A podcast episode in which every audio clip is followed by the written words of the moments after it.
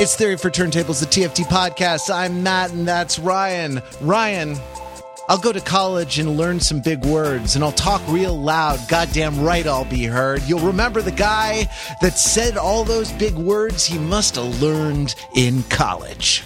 Matt, I'm on the way to God Don't Know. My brain's the burger and my heart's the coal. And we're not lonesome out here in the crowded West. We also have with us T F T punk correspondent Rachel D. Rachel, let's all have another Orange Julius. Oh, oh, well, here's a man with teeth like God's shoes shine. He sparkles, shimmers, and shines. You say that, you say that with such disdain, but there's such there's such beautiful words. Thank you for comparing my, my dental situation to the shoe shine of the Almighty. Uh, we're talking about The Lonesome Crowded West, uh, Modest Mouse's sophomore album from nineteen ninety-seven. Um And uh, this record was was new to me, and you know, for what it's worth, it was it was really great listening to it. There's there's there have been a couple of like of indie rock, uh, a couple of like indie rock records that we've covered in in this stretch, the kind of the mid nineties historical stretch. Uh, you know, as we kind of wind it down, as we bring it to a close. Um, that uh were just fantastic, like the the Pavement record and this one, and like this is, you know, um these didn't sort of take over the world the way some of the other bands from Seattle did, um but but you know, I don't know, or t- it's just these these kind of th- they're just these achievements, and it's so interesting to uh go back and listen to, um sonically uh interesting to listen to what the kind of the social concerns were, um interesting interesting to listen to for the kind of the the boys club or kind of clubhouse aspect of of some of this music, some of the the adolescent kind of qualities of it, because these guys were so young, which is something that we we say, I guess, like uh I guess music is a young person's game, you know. Um and uh anyway, yeah, the lone the Lonesome Crowded West. Now, I only knew about Modest Mouse, for what it's worth, uh in the two thousands. I missed them in the nineties because I was listening to my uh beloved um I was listening to my beloved female singer songwriters of the nineties, and I, I sort of missed a lot of the cooler stuff, I guess, that was happening in indie rock, because I was more on this kind of folky or even kind of Lilith Fair uh, kick.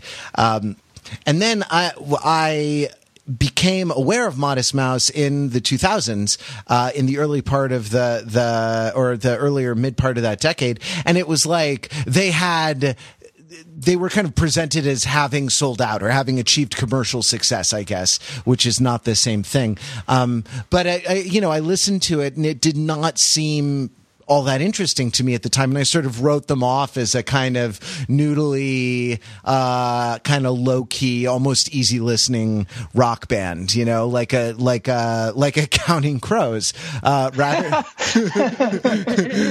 you know, rather than, uh, as and there's the, an animal, there's an animal in the name of the band. So right. Exactly. Yeah. You know, it's a modest mouse. It's a crow who's counting. It's a, they're counting crows, you know? Um, and the, uh, and I never, really learned a goddamn thing about Modest Mouse, apparently, because I just like on the basis, and you know, there's so much fucking music, right, that like this is something that happens, you know, you can just dismiss something or like not go deep into it by kind of having a glancing acquaintance with it and sort of bouncing off of it, and that's what happened to me. And so I'm really grateful for the uh the opportunity to go back, uh, really, you know, listen more deeply into the into the early material and discover that it is jazz. It's challenging, it's compelling, it's deeply stupid in certain sections, but in like... Hey a man, very... Cowboy Dan is a major player in the cowboy scene. I love Cowboy. Cowboy Dan's maybe my favorite character on this album. Um, and it also it also has that sort of like, man, malls are morally bankrupt sort of yeah. uh, sort of thing. Uh, that's it's nice when those were our biggest problems. Right. Anyway, did you were were you guys aware of, of Modest Mouse before they, they kind of hit it big, went platinum in the in the early aughts?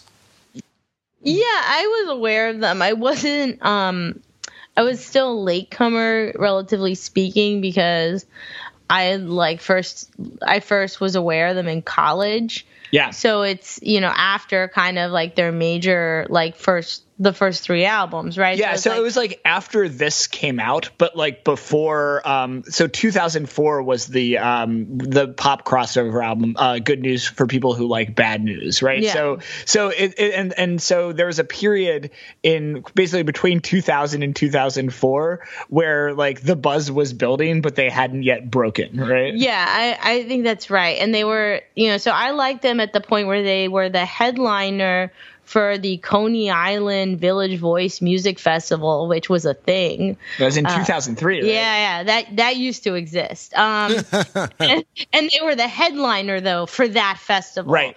So I think they had just put out, well, not just put out, but they had put out Moon Over Antarctica. It, like, or the Moon in Antarctica. Uh, yeah, the Moon in Antarctica. And so I I had gotten into them. I don't know, I think a friend... Uh, you know, introduced me to them in, in college. And yeah, I was immediately struck by it. I actually really liked the first album as, as well. Um, I think to me, I just really liked, there's something about the sound that was very, it sounded like very, I, I was, it sounds weird for me to describe it as ethereal, but it just kind of sounded like it was coming from some otherworldly plane. And it was also very depressing. And I, I just really like the combination of those two things. and, and, but the, and this was the album. So you were into their first and third albums, and this one you had largely passed over, right? Yes. For whatever reason. Um, and, you know, I got into Modest Mouse, and you were into Modest Mouse, and that summer that you saw them was the summer that we met, the summer of two thousand three. And and so I, I kind of um, listened to them a little bit through you, um, and then we went back to our respective colleges, um, and but they were kind of on my radar. And uh, and and I actually have a very clear memory of when I first listen, when and how I first listened to Lonesome Crowded West, which was on an early iteration of um, iTunes, maybe the first iteration. There was a feature that allowed you to see the iTunes libraries of other users that were on your local area network, right? Um, and so I was at um, at college and was like looking around who um, in uh, uh, in the network uh, w- what music they had, and this was on one, and I, I had not heard um, this album before because I think you you didn't have it, and and I w- and this is like when Modest Mouse really clicked for me, and I had liked a few individual songs from the other albums, but this kind of in that. And it was probably like January of two thousand four. So about like th- three, four months before um, the, they released their kind of uh, their crossover album. Um, and, and, uh, and, and it kind of, so I like, I mean, I, and I've said this about myself before, I was the canary in the, in the coal mine of coolness, right? Like, you know, I liked them before they were cool, but like just like moments. um, and, uh, and, and I actually have a confession to make. I don't know if you remember this, Rachel. Uh, and, and I, I don't think I've ever like told this story out loud. Oh man, we're getting all therapy here on the T F T no, no, no. podcast. So, Rachel, do you remember that I sent you an email? Because we were in, so in that year in which we went back to our colleges, we weren't actually in a lot of touch, and we actually didn't start dating um, until later in two thousand four. Do you remember that I sent you an email that quoted Modest Mouse lyrics? I don't know if I do, honestly. So I have a very distinct memory of sometime in this spring of two thousand four, I sent you an email, and I don't remember what else the email said, but I know that I quoted from Trailer Trash, uh, and and I said, uh, and I said, I know that I miss you, and I'm sorry if I dissed you. So, and I think that this is, I think for me, this album appealed, right? Because in this time, so it's really interesting, right? In two thousand four, I was about, I was, um, you know, about to twenty-one, about to turn twenty-two, and was so about the same age that these guys were when they made this album. And it was kind of, for me, and I've talked about this a lot on this show, of kind of a transitional moment uh, in, in what I was into, right? I was not an emo boy, not yet an indie man, right? Um, and so the kind of what was here on this album is, I think, this interesting bridge, you know, either for individual listening or in terms of what's happening in terms of genre um, at the time that was being made, of kind of some of what's like happening. It's emo music, but if the only emotion is sadness and despair, right? Um, and uh, and so that, but that there is there are elements of this that kind of appeal to certain kinds of of emo, um, but but the scope of the ambition and of the writing um, and of the lyrics and, and the music is kind of beyond where a lot of what was kind of lumped in with emo was. Um, and so it, I think was, and but once you kind of get to Modest Mouse, it opens up all these other adjacent bands um, that were kind of operating around the same time or inspired by them, um, and became and and uh, and were getting popular kind of in the on the heels of their popular crossover, right? And so um yeah so that this is like a, a you know an album and this arc of time from the release of Lonesome Crowded West um you know up through um up through the release of Good News for People Who Like Bad News um is is kind of that arc that we were talking about last week of you know and it's it's it's shifted a little bit, that rough star star report to nine eleven um era, right? And and I think it's I think that this makes an interesting bookend on that era um, with with Pavement, right? If Pavement were just reaching the end of their career um, uh, as that era began, um, Modest Mouse was just getting started, and their trajectory would take them into um, that kind of um, you know, that meaty part of the Pitchforked uh, early you know, two thousands, right? Um, the, the the the mainstream indie early two thousands. Hmm. Um, that, uh, yeah, I've, I've more I want to say, you know what, but you know, we're, we're deep into it. We're deep into it. And so we should, uh, give everyone a chance to pause and actually, uh, listen to the album. So with all of that as preamble, uh, with all of that, that table setting and all of that, uh, context from our personal lives, uh, why not open your heart and let Modest Mouse, uh, into your personal life? I promise this one thing, it's absolutely nothing like Counting Crows.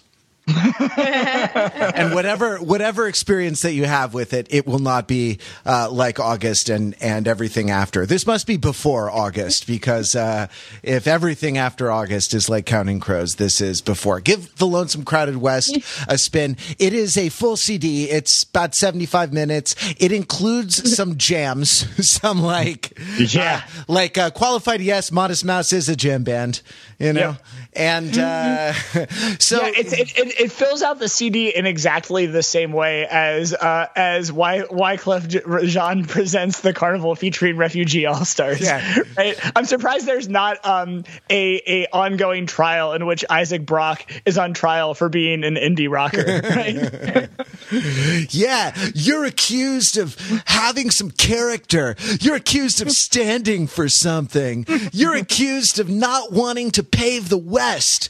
How do you plead? It's Bishop. It's Bishop. All right. Listen to The Lonesome Crowded West. Uh, put us on pause. We'll be here after this word from our commercial sponsor.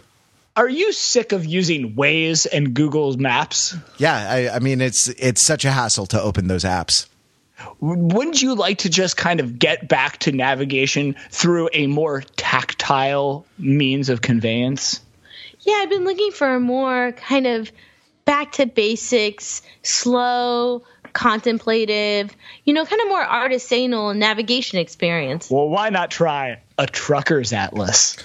What? What is a Trucker's Atlas? Why, it's an atlas for truckers. Oh my goodness. I'm opening this book and I can see every rest stop along the highways of America. That's right. It will take you everywhere. You can go over to Montana and then start at the northwest corner, go down through California, you know, and you could even just drive for three days and three nights to the tip of Florida. That is so impressive. I just, I really love that it's an atlas made by and for truckers, you know, people who are really connected to the roadways of America. That's right. This authentic Trucker's Atlas is made to you, made, uh, brought to you by the makers of Field Notes, artisanal notebooks.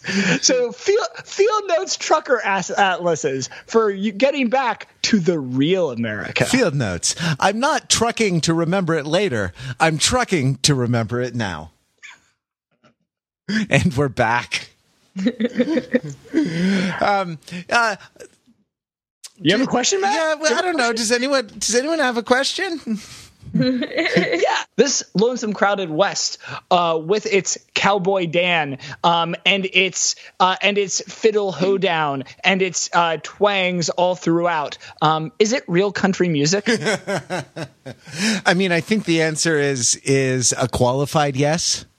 You know, um, it is uh, because the definitions of real and country are different than they were for the person who said the the fiddler and band leader who said uh, at the Continental Club in Austin, uh, where I was there to hear some Western swing, that uh, that, you know, I heard some folks wanted to hear some real country music.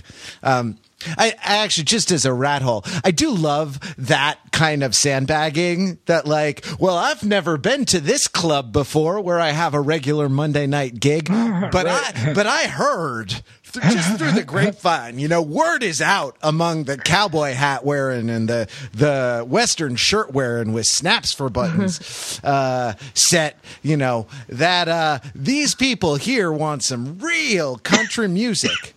You, um, but right. So like, I think real, uh, in this case is defined negatively and not positively. It has to do with a rejection of prevailing trends in the society rather than, um, uh, rather than a kind of positive identity that, that it does. So it's a, it's a kind of like, it's a sort of realness of negation or a realness of, of rejection. And I think country here, it doesn't mean heartland. It means, um, I mean, sort of undeveloped land or sort of un, uh, you know, like the, the thing, the thing about Seattle, um, is that, that like the Pacific Northwest is mostly wilderness.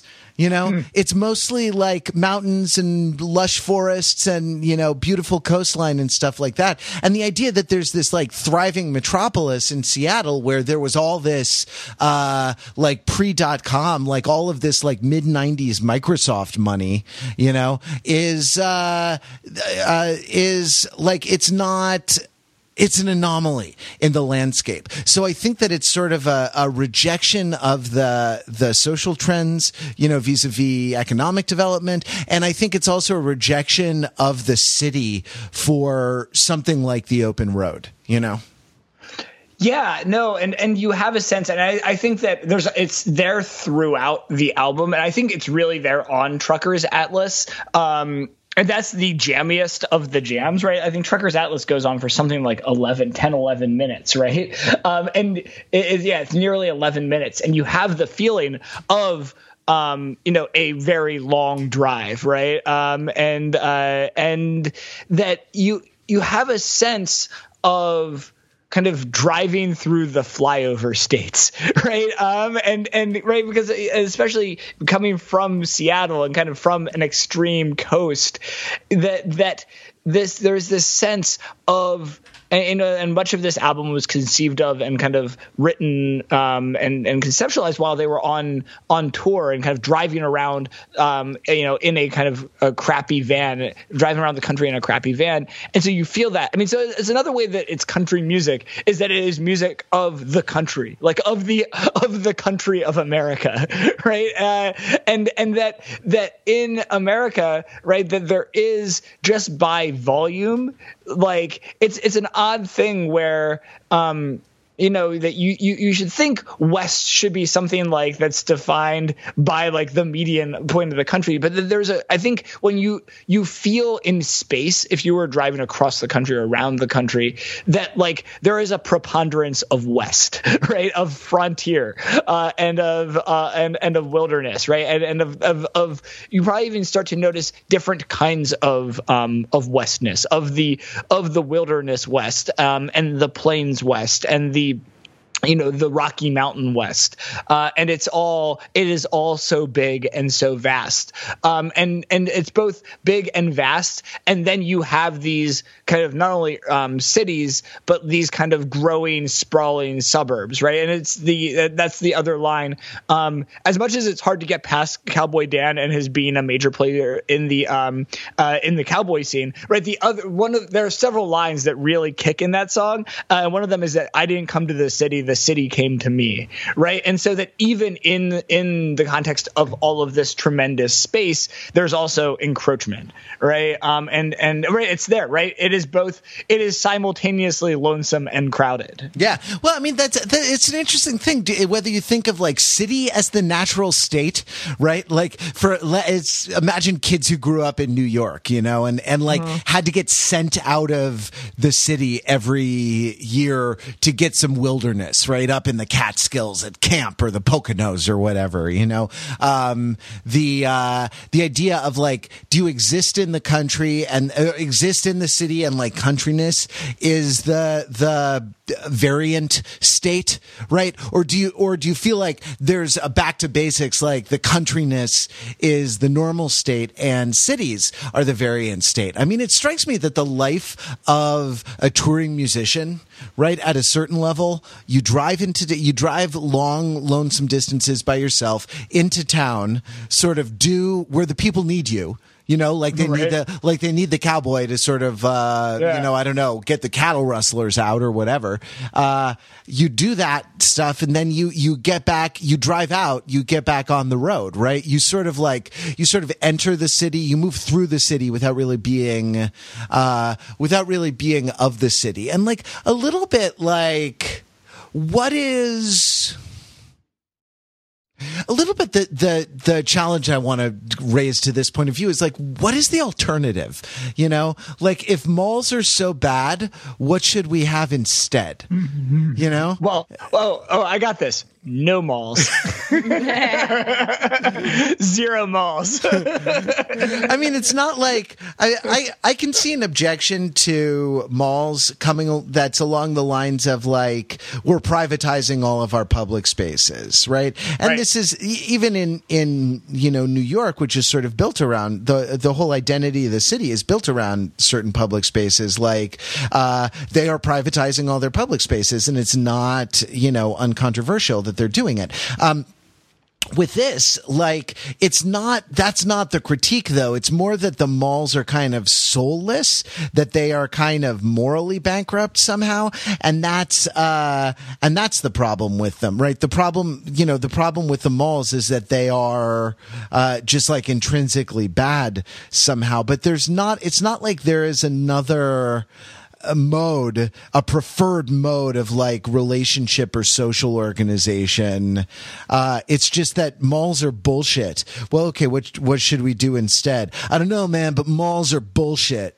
You know? Yeah, because it's not like a it's not like a Jane Jacobs argument or something, right. or like I I don't know. I think it's interesting because I think in the the little Pitchfork T V episode about um, about this album, there's kind of very fleeting mention of like the where where we're from in Washington yeah. used to be a really cool town, but we never really hear about like what that means, right? Um, so like I envision like there's some, you know, and the the most idyllic version of that was like a very like thriving main street of a yeah. small town yeah. that was like full of like diverse. Uh, you know, small businesses that like could meet the meet needs and demands of everyone in town, um, and that like created uh, like kind of like communal public space. Um, you know, in the because like the stores were varied enough and had enough like different yeah. uses that there's like foot traffic and and open public space, um, just created naturally from like. The usage of these like commercial, you know, of these commercial spots, and that there was like a main drag that was a focal point for the town.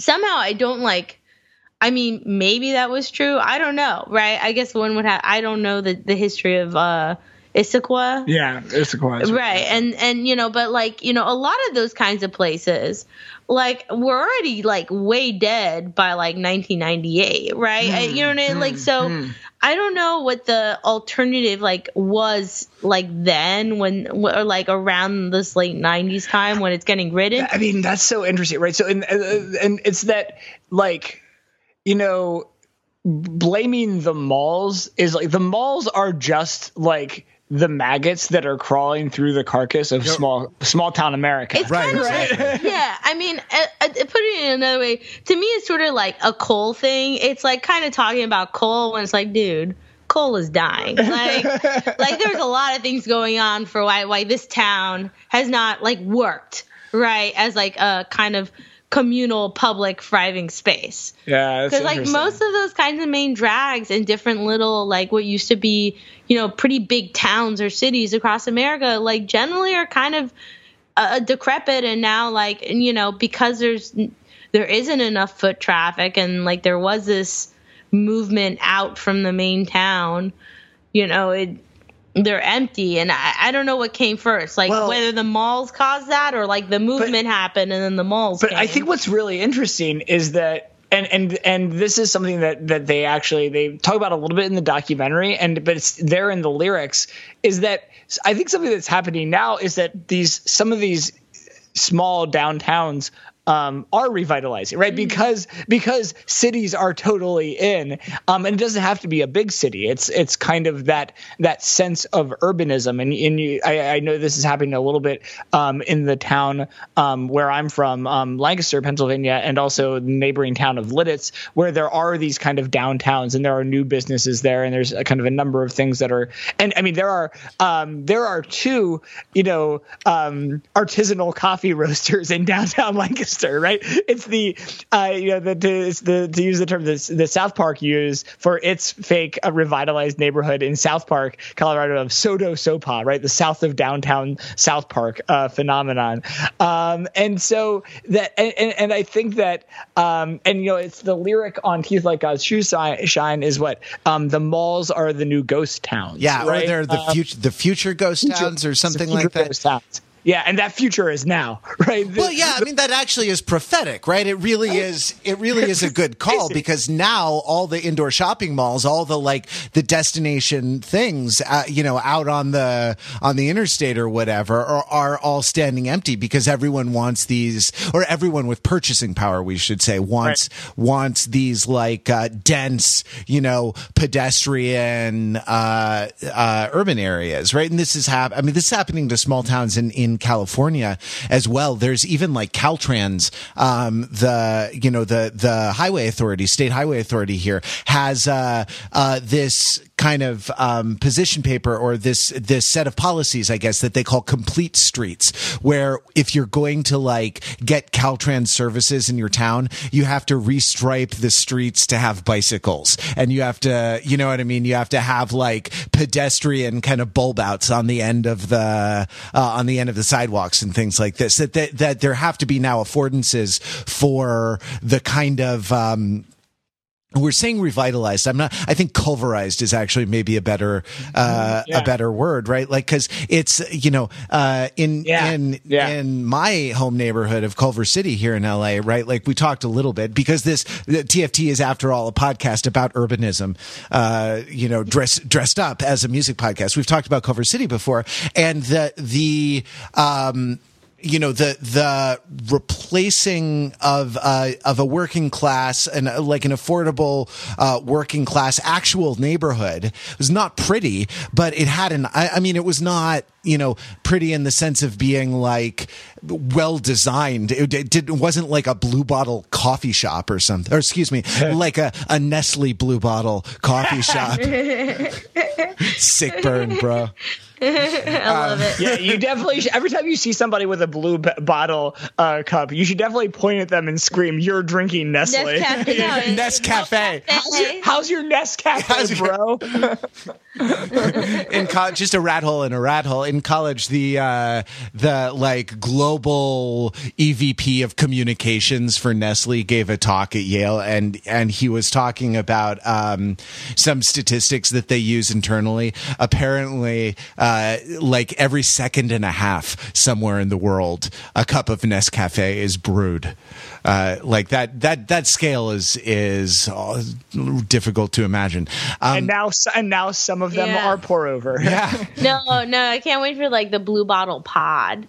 I'd like to see the Blue Bottle employee be like, well, when are you going to use your pod? Are you going to use it right away or in like a week from now? Because we really suggest that you use your pod immediately upon purchase. Well, the pod contains just a single bean that you then... that's been immediately like punctured and ground yeah, yeah, with the machine. Yeah, yeah, yeah, yeah. Oh, that's some Alice Waters shit. Anyway, the Culverization was replacing this. It didn't look like a Blue Bottle. It didn't look like the new urbanism. You know, it didn't look like a, a sort of well-manicured Kemp thing. But you know what? There was an ice rink, right? Like, and there was a hardware store, and there there were services that people uh, needed. And now it's like a, a, a cold pressed juice bar next to a yoga studio, next to a poke restaurant, next to a yeah, cold all, pr- all the services that people need, next to a Soul Cycle. Yeah. I mean, what do you need? It's like, you know, those are all the things I need. I don't need a hardware store until my toilet breaks. Yeah. Well, right, yeah, exactly, and and. Yeah, and, and then I call it, and then and then I get a TaskRabbit, right? Yeah, who drives fix my broken toilet? Yeah, who drive right in order to do my three dollar TaskRabbit job. The task, the person, the TaskRabbit, the the. I mean, God, when we start comparing people to animals, we're we're little better than Himmler, the rabbit. You know, when we're when we're at that level of dehumanization, the rabbit has to drive forty-five minutes, uh, you know, with no compensation. Into West L A to pick up those good TaskRabbit jobs. Anyway, uh, I digress. So, so, it, but, but I think that there's that we may be. Like when we talk about these things, I wonder if the the Main Street utopia that Rachel is describing isn't more our dream than the dream of a sixteen, seventeen year old aspiring indie rocker, right? Like, because in the uh, when we talk about the documentary, what we're talking about is um, uh, Pitchfork. I guess this is back. It's it's a little old, like it's not super recent, but this is back in the day when. Um, Like, I don't know, I think video was going to be the savior of online publishing, and everyone was, yeah. was pouring a lot of money into producing these kind of original hour-long video content because what everyone wants to do is watch T V on their laptop. Um, and there's about a, uh, it's about a forty-five minute documentary about the Lonesome Crowded West where uh, uh, interviews, cont- uh, today interviews with... Um, you know, uh, with old Isaac Brock, uh, old Calvin Johnson, and so on. Um, these these things are cut together with archival fo- with uh, the music and archival footage from the uh, from the time, including some live performance uh, stuff that seems very you know very very cool, underground venue, basement show uh, type type of stuff. And it's a great it's a we're it's obviously we're embedded in the show notes for this episode. It is a great way uh, into this album because it does go sort of track by track uh, and and talk about the. Um, you know, talk about the, the, uh, particular, the particular, um, specifics of, of each track. Uh, Ryan, what did you think? What did you think? This is a, a weird question and, and uh, sort of, I'm, I'm kind of throwing you under the bus to throw this at you with no preparation, but I think the drumming on, on this record is really remarkable. And it's, it's something that's talked about in the, uh, in the documentary. So it's, you know, it's fair game, but there's just a lot of very, almost like, groove oriented mm-hmm. drumming and uh, a lot of like uh, what is it what does he call them like tom tom rolls you know yeah. and like um, and I and w- once I heard that my next listen through back to this album I was just hearing like dance music basically I was hearing yeah. you know stuff so what do you think of uh, what do you think of the like the rhythmic uh, aspects of this record? Yeah, I think, I mean, you're on it. I mean, it is, um, it, it's one of the ways that they can um, pull off a song um, like Trucker's Atlas being ten minutes long, right? Like, uh, you know, that you, you have to have something going on. And, and it's, um, it, it's definitely, I think, something that attracted me to this album. I mean, as a drummer, I kind of prize kind of rhythmic complexity. Um, and I hadn't totally, you know, thought of it as being the, a product of the of the toms, but I mean, I think in, in my own playing, I think that that's um, you know, it's interesting, right? When when I was a boy, I played the hi-hat like a boy.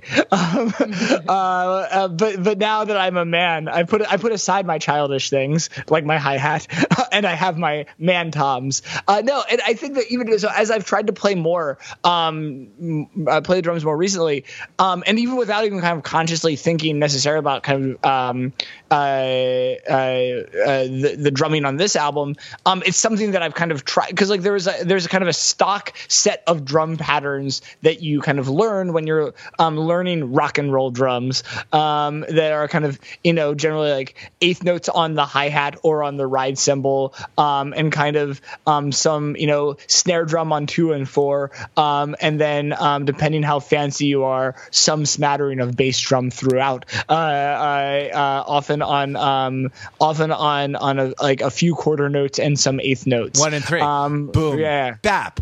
Boom, boom, bap. Yeah, boom, exactly. Something bap. Like that. Yeah, exactly. And so I think that I think that, that the the ways that the entire drum kit is used through this album are one of the interesting rhythmic things. And then, I mean, it's not that this is as – it's not – the most mathy of albums, but there's a lot of there there's a lot of three, right? There's a lot of playing in three. Yeah. There's a lot of um and in different kinds of three. Um and and and I think that playing with that and kind of an unevenness that comes from that um is also um part of what's rhythmically um interesting. Um and so yeah, I, I think it's it adds well I think right I think what's what's really interesting is that you have have these songs where, where there are these kinds of really just monstrous drum beats, and they're, you know, rhythmically complex, and then there, you know, are movements in either into songs that are kind of wide open and kind of strummed, like so songs like Trailer Trash, um, or songs um, like Bank Rep on Selling, um, and then like even kind of more uh, um, like, you know, funkier or not funkier, folkier things. I mean, in some ways, right, a, a really good summary of the whole album is actually the last song, right, that, that kind of starts as the yeah. um, kind of most Dylan-y folk song, um, right? There's a moment in the documentary where someone asks, the interview, uh, interviewer asks Isaac Brock at the time, right, ninety-six, ninety-seven, Isaac Brock, what's the album going to sound, uh, sound like? And he kind of, he deadpans, well, I've been listening to a lot of Bob Dylan, so I think I'm going to rip him off a lot. Um, and then, and but then I when I re-listened to this um, song, I was like, oh, he really is kind of doing a Dylan thing and kind of how he's singing um, this last one. Um, and then in the latter kind of third of this um, of that song, it kind of breaks into this kind of disco folk song, right? That's very, very cool and um, and really has um, a lot of movement. Um, and I don't know, I think that, and, and I think they go even more into elements of kind of dancing music on later albums, right? There's kind of dance songs on Moon Over Antarctica. Right. Oh yeah, I think the first song I actually ever heard of theirs was the Tiny Cities yeah, Made of Ashes, yeah. and I, I I think it led me to think this band was going to be a little different, but but then um, it, you know, and just to, if you have not heard that song, it is like I don't know, it's like a disco song. I mean, it's like a deep, dark, weird disco song. It's very dancey, and so then uh, you know, but I do think that that dance, that grooviness is present throughout throughout their work and their catalog. Yeah, I mean, it's it's um, there are a lot of songs also that kind of change feel midstream. Yeah, you know, yeah. and that that have kind of multiple movements in this way. You know, this is something that that I was going. I'm not sure if I kind of made this, I, if this observation made it out of my mouth, but that I wanted to say about Pavement also, because something something similar happens uh, on the Pavement record that, that we talked about, where there is like almost a lack of strophic form, right? Of like verse chorus verse chorus, yeah. and like a predictable pattern that you come to, and you get songs that are a, a little more through composed, where it's just like the music yeah. kind of doesn't necessarily repeat itself. It just like goes and then it's and then it's done. Uh, except for the ones that are the long the long jam bands. Now, one of the the producers who I think re-recorded, um, I think re-recorded this. Uh, yeah, I did a couple of the tracks. Phil Eck, Phil Eck, yeah, um, is. With, the, with, the, with his deep voice, kind of like um, John Hamm with messy hair. This is kind of what he reminded me of. A little bit, yeah. And that, that like, what what he said was like, um, I, I try to stay out of the way and let people have their interactions, right? As a oh, an, that, uh, was, that, that was Calvin. Calvin that was Calvin oh, Johnson. Right, right. Uh, no, was it Calvin Johnson, the drummer? Yeah. The, no, no. So Calvin Johnson is the is the deep voice guy uh, who is the founder of K Records, right? Oh. So Jeremy Green. So Jer- the drummer is Jeremy Green, who is like very weird and probably on drugs. Uh, when this documentary was being filmed, he's has like, a, yeah, he has he has kind of like an Andy Dick vibe to him a little bit. Like yeah, yeah, the, yeah, yeah, yeah, yeah, yeah. Um, uh, the the drummer, Jer- the Jeremy Green, yeah, the, yeah, yeah. Or, has has yeah. just kind of that that like slightly strung out Andy Dick, uh, yeah. you know, and also that voice a little bit, that that sli- yeah, yeah. slightly. Uh, slightly gone voice a little bit, you know. Right. Where so they, whereas Calvin Johnson, um, it, oh, was one of the is, was one of the producers. Sorry, I was looking, yeah, yeah, yeah. I was get sorry. I'm looking at. I thought it said written by, and it says produced by here on on The Genius is a Genius, and so I got I got my band members uh, uh, confused. It might have no, been Cal- Calvin Johnson has the great moment where he um, it, uh, uh, pulls out his like um, paper like uh, studio log, yeah. and, and and identifies the exact days and hours that they were in the studio recording this. Right, among many of the kind of somewhat eccentric things that he does um, in this documentary, that's one. Right, and this is Calvin Johnson, who's the kind of you know founder of K Records, and we've talked about him um, and. You know, uh, um, uh, K Records a bit on previous episodes, right? But it was kind of this um, real nexus of um, Olympia, Washington-based yeah. um, indie rock, right? And I think this was recorded in Olympia, right? Yeah, even, yeah. even though um, he says, uh, Isaac Brock says at the beginning that they they're like he's very strict about being from Issaquah because he didn't want to get kind of roped into either the like the Seattle or the Olympia thing, you know, and wanted to kind of declare independence from both of those scenes to to a, to a certain extent. But he says, uh, stay out of the way and let let people have their interactions. And if you think of uh, what what I thought was that, like, if you think of the end of Trucker's Atlas, that long, like, whatever ten minutes of of jam that they do, uh, what Isaac Brock calls like they just play it out. Together they play it right. out, you know, um like as a kind of authentic interaction, as just like a sort of encounter group, right? Like as a as a you know sort of experiential therapy that they're all doing together. That's the antidote to malls, right? Like because it's mm. it's because it's sort of rather than because you're interacting with other people in a in a way that is kind of authentic and unmediated, um yeah. rather than going to kind of an artificial Uh, an artificial environment, right? You're kind of stepping into a real space uh, together.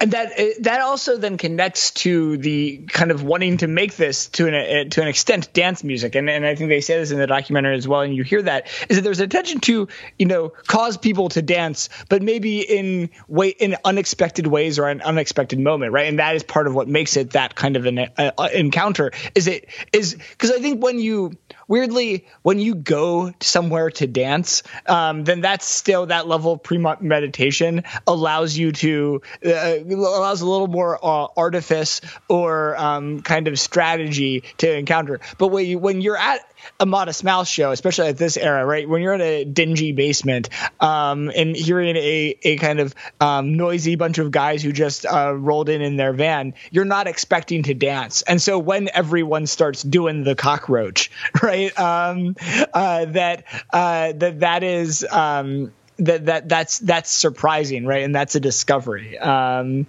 and and I, I do I, I love the idea of of a dance being called the cockroach, right? Or kind of you know because it's because it's so gross, right? Um, it's it's gross uh, and and it and and kind of doesn't die, right? Um, Yeah, it's like uh, it's like uh, an adolescent boy at an indie rock show, right? Like, you know, kind of covered with layers of grime, you know, moving kind of in, in fits and starts awkwardly. I don't know. Is this like it struck me that there wasn't a lot of place for women on on this record, right? Like this this is sort of like uh, this sort of a record about. I mean, the the, the sort of universal themes of, of alienation, of kind of existential questions. questions, uh, you know, that are that are being asked. As you know, he says, Isaac says, uh, you cover a lot of ground with the God concept. Uh, in right. his in his lyrics, but that like it's really it doesn't necessarily get into uh, mixed gender relationships, into romance, into uh, you know into things like this. It's really a kind of man versus society uh, uh, sort of record, and I guess you can sort of I guess you can look at certain things as universal, but the idea that the sort of male experience is is um, Uh, is the average experience, right? The one that's that's capable of of having the like the normal observations that are kind of non-specific uh, is you know just just plain sexism, and that that like I don't know. It struck it struck me that there there is something here that's like there's a bit of like men's group in this, right? Like there's a bit of like uh, indie rock is an emotional space for men. Um, That that uh, you know, and and uh, predictably, all the dudes who they uh, who uh, all the dudes who they interview in the documentary get all uh, you know just jizz all over some of these lyrics, like about you know yeah, it's a little much, yeah, uh, especially yeah. like a song like "Bankrupt" on on Selling. Yeah, no, I do think that is there. Although I will say that.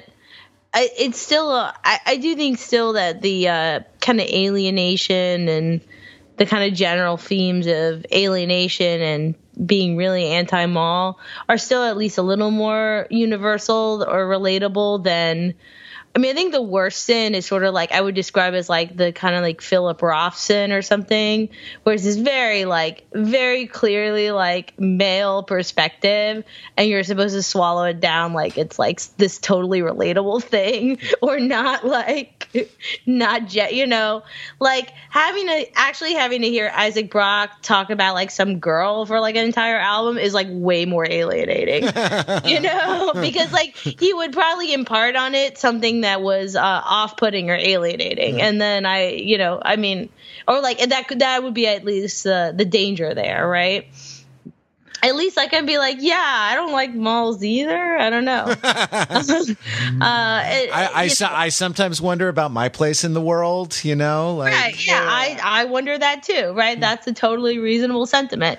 Yeah. Um, yeah. Well, and and I don't know. It's interesting. I mean, I guess maybe I just put that. You know, it, it's funny to kind of circle back to a story that I told early on. Is that I still might manage to send a some lyrics from this album to a girl. Yeah, right. So it's. There if you want it, right? Because like these senses of kind of longing, right? And it's there on this like, you know, feeling like a sense of longing towards someone, um, of, you know, and, and of, of kind of, you know, a sense of being estranged or alienated, of kind of having burned bridges runs throughout the album as well, right? It's there on, um, um, Polar Opposites as well a little bit, right? Um, and Long Distance Drunk, right? There's like a theme. One of the other kind of themes that run through this is kind of like being kind of unhinged and like uh, like drunk and like kind of burning your bridges with people, right? Mm-hmm. And um, and kind of this cycle of like kind of depression, um, uh, drinking and kind of, um, and, and kind of misconnection. Right. And so it's the, the, the right, Polar Opposites is the one with the, I'm trying to drink away the part of the day that I cannot sleep away. Right. Yeah. Yeah. No, and those are, I mean, when you're like twenty, I mean, I related to that quite a bit. Right.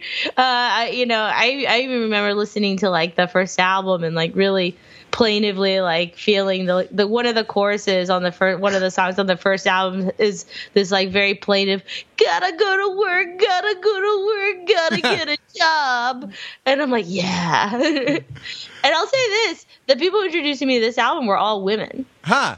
No, you know, so they obviously also felt something. There's some real angst shit here that like it must have been appealing. um There is kind of that sort of thing of like level. drinking, I mean, drinking the day away, uh, you know, absent like some deeper medical problem was sort of like, is sort of like a young person's thing, right? Like, cause I, I remember, uh, I remember like something I would never do now as a kid being like, yeah, I'm just going to go out tonight and get really fucked up, you know, like, and that's like a little bit, I want to shake myself and like slap myself in the face and say like, you're, you, you will never feel this good again in your life. Like a time, a time will come not that long from now when, uh, when your body will hurt literally all the time. You know, when you will have a like a regime of stretching and like ibuprofen and uh, and that like and that so much of that time you spend kind of being angst-ridden and miserable, uh, and, yeah. and you spend also, you know, if you if you indulge in in substances and in, in you know mind-altering substances, uh, that like you uh, you spend trying to like not experience your experience, right? Like trying to like get fucked up, get out of, you know, get out of wherever you're at, like get out, you know, change your, your, uh, uh, point of view or, you know, I don't know, get, get sort of deranged somehow. And it's like, what the fuck are we thinking as kids, right? Like it's very, uh, I don't know. It's, it's obscure to me. It's a, it's a little difficult. No, I mean, I think that's the problem when you're that age. You're like still like, incredibly insecure, I think. Uh, I, I feel like adolescence has this like ugly hangover well into your twenties, where you're still like overly concerned about like how you're perceived or where you stand in relation to people. And I guess like you're still concerned about that as you get older, but I think you get more, I certainly feel like a lot more comfortable with like, this is just how it is. This is who I am. It's not going to, it's not going to be, I'm not going to like apologize for it, but I envy the time I had. I wish I had the time and yeah. And like the body, like the, just the, the working youthful body.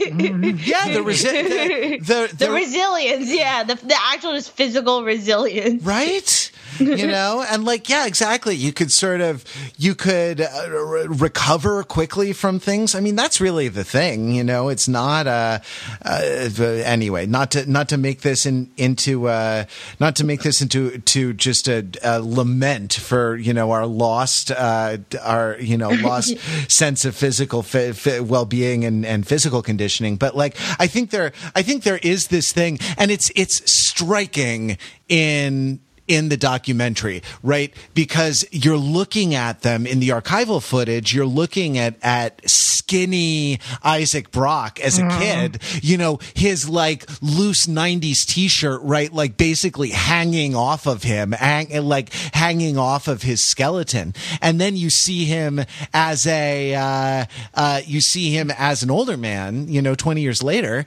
And it's like, oh, he's, uh, he's a middle-aged man now, you know, he's, he, He's um, like filled out, gotten not not exactly tubby, but but gotten mm, I don't know how would yeah, you he's say soft. Right? You know, yeah, he's yeah, soft, pu- puffy, I might say. Yeah. You know, and that's mm-hmm. like what uh, you know, like oh wow, and and he's a little more philosophical about about uh, about stuff.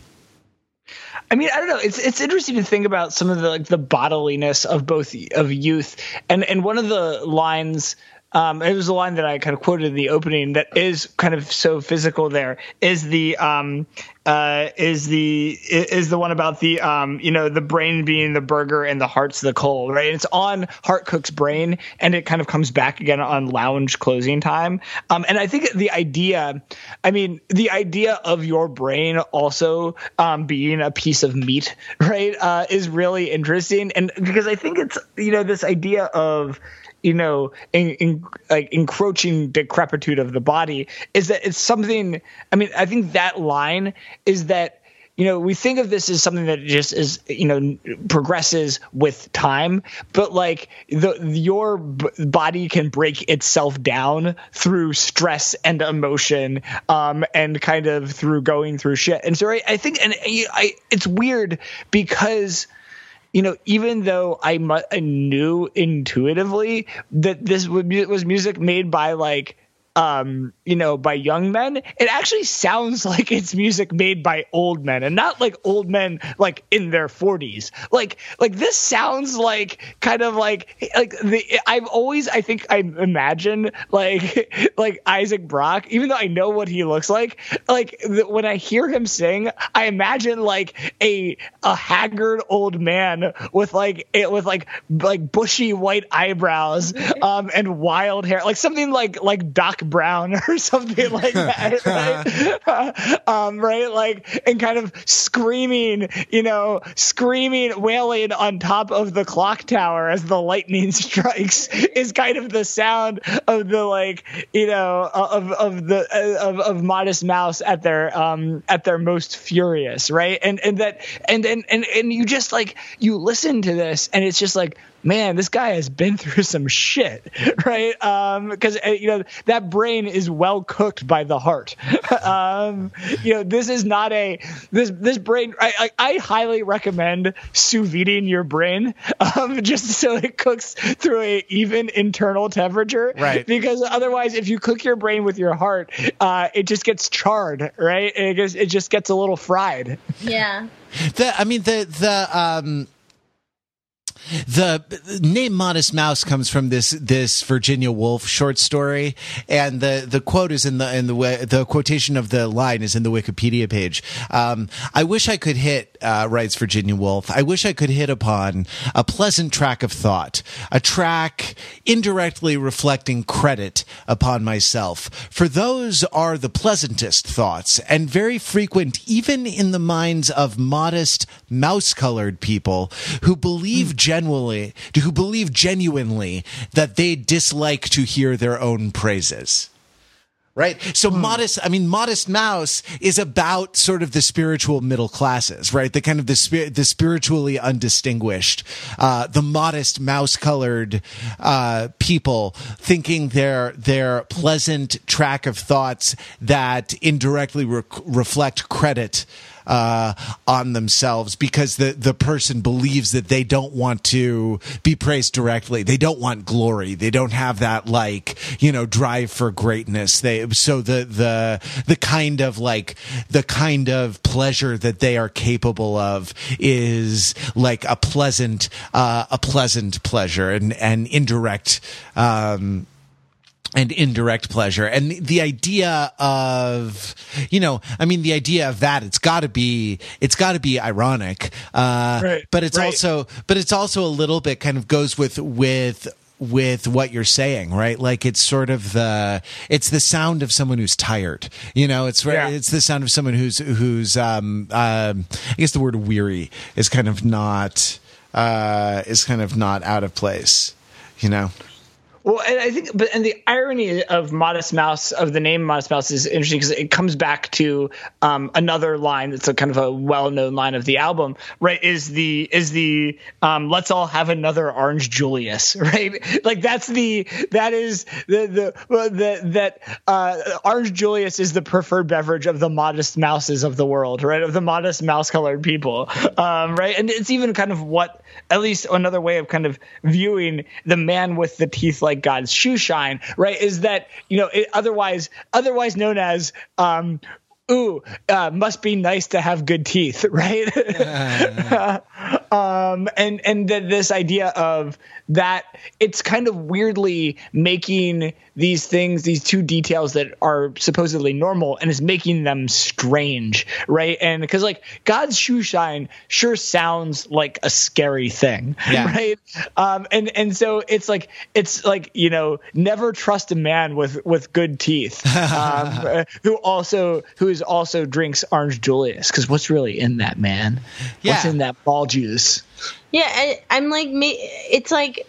Kind of comparing it to Pavement, it's like Pavement was in the mall and kind of having a quiet nervous breakdown, and like these guys are outside the mall like talking shit about the mall. You yeah. know, but they're outside of it. Yeah, they're, they're the, like at the mall talking shit about it. They're in the parking lot, you know? Right. Like, they're having the uh, they're having the like the rumble, right?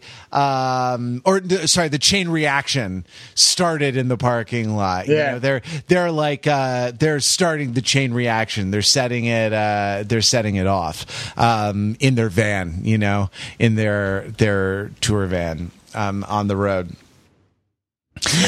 Well, are there other? I mean, I mean, I know that we've. Are there any before we close? Are there any of these other like fifteen tracks um, and seventy minutes of music that we didn't get to hit that were well, uh, that were highlights? I just, I just want to. Um, I just want to point out that Cowboy Dan's a major player in the cowboy major. scene. Nature. Well, I think that I think you know the other thing though, and I mean the line that I, I'd always been aware of it, but I, it was it was drawn out and highlighted on, on the documentary um, is the um, right. It's that. Um, You know, as much as we can joke about Cowboy Dan, right, that uh, that the, the heart of what Cowboy uh, Dan does is goes to the de- desert, fires his rifle in the sky, and says, God, if I have to die, you will have to die. um, right? He's, and he's it, right. You can cover a lot of ground with the God concept. I mean, you know, just as you don't want to bring a knife to a gunfight, you don't want to bring a gun to a God fight, right? Like, you know, I'm just going to say this, that Cowboy Dan is outmatched. um, and, uh, and, and, and that, right, that sense of, right, that, that's back to that image of the, of, of the screaming old man, right? Of, of, cause like the idea of just having a breakdown and firing your gun at God is this level of just being pushed to a brink, right? Where, like that brain is fully cooked by by the by the by the heart coal. Yeah, I mean the idea of a cowboy scene is so was so I was so taken with that listening to that because like because that's that's exactly like I want to be just like all the different people, right? Because the point of the cowboy is like rugged individuality of is of like being outside of society, you know, and uh, and the idea that there's a cowboy scene and that he's a major player in the cowboy scene, you know, is so is so great because it's sort of so against the idea of of cowboyness. And also, it basically, in just one word, kind of like just d- destroys and skewers the idea of scenes at all, right? Like, if co- if the Cowboys have a scene, right, the ridiculousness of the cowboy scene and the major player, there being a major player in the cowboy scene, just kind of takes the whole notion of major players in any scenes being a thing that you should ever take seriously, right? And and so it's like kind of, um, right, that it's this weird kind of side shot, even though the song's not really about indie rock. Um, it definitely that's a place with scenes and major players, um, right? And so that uh, that that just uh, having Ca- Cowboy Dan be that major player, uh, d- like serves to just um, uh, as as it goes on to kind of um, you know get really far with the whole God concept. Um, also uh, along the way um, takes takes some scenesters down a few pegs. Yeah. Um... yeah, and in yeah, exactly. In a in a way that's not in a way that's a little oblique. That's kind of a wink rather than you know rather than a, a direct uh, direct attack. Um, yeah. No, it, it's funny. I mean, like talking about scenes. I mean, it makes me think that, like, in general, like, maybe these guys don't really want, like, too many, like, public community spaces in general. I don't know. like, they got, I think they just want to be left alone. Like, because even, I don't know, I, I, I kind of wanted to, like, hmm. I, I kind of wanted to have, like, one, one last thought or, like, another thought about the mall that we have not, like, thought about. And I, I don't think it occurred to, to Modest Mouse. Like, malls are kind of a community scene. Like, they're a public space. I mean, I know they're not. They're not actually a public space, but they function like one, right? Like malls are where you go to scene and be seen when you're a teenager, right? You you actually run into other kids from school. You you see people you might like. You know, there's a certain amount of flexibility yeah. in, in it. The malls usually have like at least somewhere to eat or a movie theater or some other like incidental ancillary activity that isn't just shopping at the mall. There's an arcade. Yeah, there's an arcade, right? No, so. So, you know, it's it, in some ways they, they, they it's not like they served no functional social or community purpose whatsoever. Right. And so that if you're against malls, really, what, maybe like you're also against like, again, it's not like Cowboy Dan's hanging out in town. No. You know, he goes to the the reservation, drinks and gets mean, right? You know, he's he's out in the country. I mean, I think you're absolutely right. I was thinking about that when we were talking about this earlier, is that they're kind of right. The, the, at their heart, they're kind of, um, you know, Jim Scott style kind of um, hill people, right? That they, right, that they want to, um, you know, the, escape the kind of easily governed spaces, whether that is the mall or the town center, and kind of retreat into the various hinterlands where they can just be kind of alone um, and weird, right? um, and and um, and that you a lot of the on the songs. That um that where they get bottled up. I mean, it's really interesting. The songs that are more calm are the ones that have a sense of space and breathing, and the songs that get really like the screaming man are the ones where there's a sense of encroachment, right? Like, like Cowboy Dan, right? The city comes to him, him. Right? And it's like from um, Teeth Like God's Shoe Signs, which is like kind of hits um, the hardest, right? The, that's right there, right? From the top of the ocean, from the bottom of the sky, goddamn, well, I get claustrophobic. Um, I know you can, that I can, right? That that this, even just by bet- by being between the ocean and the sky, aka everything, right? Like, is already too claustrophobic. Right. And so that is this need. It's like it's like the whole thing is like, I need some space, man. Like, um, and so you're right that there is a kind of like a being kind of a, it, there's an a, a extreme social anxiety here. Um, and that it used to be that the West, that the frontier was a solution to that. Um, but now um, now that's gone. Right. The, the frontier is closed. Um, and it's all um, and it's all encroachment um, from from here on. Yeah, now, now the Lonesome West is crowded. Right. You know, you know there's not there's not any uh, any sort of breathing room for you. Yeah. All right. Well, uh, I think it's time to uh, go refill our Orange Julius, guys. So let's uh, let's wrap up our discussion of The Lonesome Crowded West from Modest Mouse. Uh, we'd love to hear whatever you think of this record at T F T Podcast on Twitter, Theory for Turntables on Facebook, or a comment on the show notes of this episode. I think we're calling it for uh, uh, nineteen ninety-seven. Is and and uh, you know we don't we don't often say what we're doing, but I think we're wrapping up the uh, I think we're wrapping up the um, the the historical stretch through the. the middle nineties, which was a just a fantastic uh fantastic time. So thanks for sticking with us uh through it, and thanks uh very much, Ryan, and thanks, Rachel, for coming along for so so many of these. Oh yeah. Oh yeah. Happy to be here. I'm not. Fuck you. I'm in the the I'm firing my rifle at the sky. Um, uh, I feel encroached. All right, let's uh, let's see each other next week for uh, a trip back to twenty seventeen. Until then, keep it real.